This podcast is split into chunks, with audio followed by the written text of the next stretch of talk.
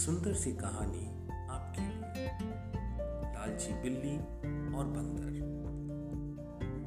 एक जंगल था जहाँ पर सभी जानवर मिलजुल कर रहते थे। सभी जानवर जंगल के नियमों का पालन करते और हर त्योहार साथ में मनाते थे। उन्हीं जानवरों में चीनी और मीनी नाम की दो बिल्लियाँ भी थी। वे दोनों बहुत अच्छी सहेलियाँ थी और एक दूसरे का साथ कभी नहीं छोड़ती थी। बीमारी में भी एक दूसरे का ख्याल रखती, बाहर साथ जाती, यहाँ तक कि दोनों खाना भी साथ में खाती थी। जंगल में रहने वाले सभी जानवर उनकी दोस्ती की तारीफ़ किया करते थे।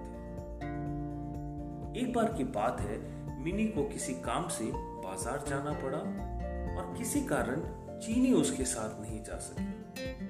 चीनी का अकेले में मन नहीं लग रहा था तो उसने सोचा, क्यों ना मैं भी बाज़ार घूमाऊं रास्ते में चलते हुए उसे एक रोटी का टुकड़ा मिला। तो उसके मन में अकेले रोटी खाने का लालच आ गया और वो उसे घर ले आई। जैसे ही वो रोटी का टुकड़ा खाने वाली थी, तभी अचानक मिनी आ गई।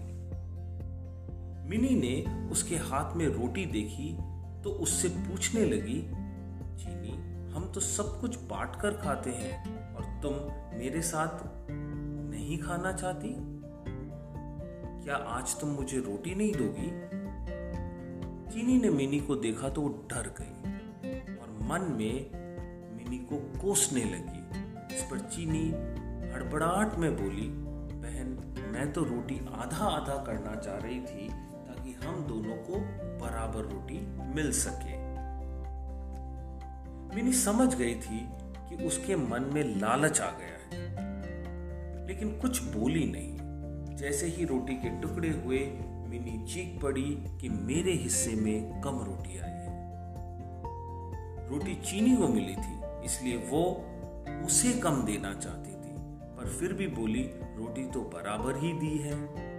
इस बात को लेकर दोनों में गया और धीरे धीरे ये बात पूरे जंगल में फैल गई। सभी जानवर उन दोनों को लड़ता देख बड़े अचंभित हुए। उसी समय वहाँ एक बंदर आया और उसने कहा कि मैं इन दोनों के बीच में रोटी बराबर बांट दूँगा, पर आप लड़े नहीं। और सभी जानवर बंदर की हाँ में हाँ लगे।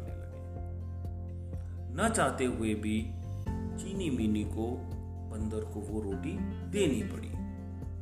बंदर कहीं से एक तराजू ले आया और दोनों रोटी के टुकड़े दोनों तराजू के पलड़े में रख दिए। जिस तरफ़ वज़न ज़्यादा होता, वो उसमें से थोड़ी सी रोटी तोड़कर खा लेता। इस तरफ़ दूसरी रोटी के बराबर का वज़न बढ़ जाता।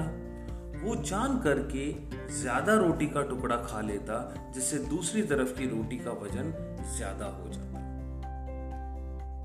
ऐसा करने से दोनों ओर रोटी के बहुत छोटे छोटे टुकड़े बच गए। बिल्ली ने जब इतनी कम रोटी देखी तो बोलने लगी कि हमारी रोटी के टुकड़े हमें वापस कर दो। हम बची हुई रोटियों को आपस में बांट लेंगे। तब बंदर बोला, अरे वाह तुम दोनों तो बहुत चालाक हो। मेरी मेहनत का फल नहीं दोगे क्या? ऐसा बोलकर बंदर दोनों पलटों में बची हुई रोटी के टुकड़े खाकर चला गया और दोनों बिल्लियाँ एक दूसरे का मुँह ताकती रह गई। बच्चों, इस कहानी से हमें क्या सीख मिलती है?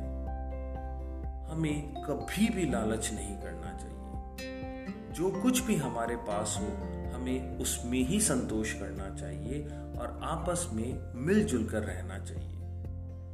लालच करने से जो हमारे पास है, उससे भी हमें हाथ धोना पड़ सकता है।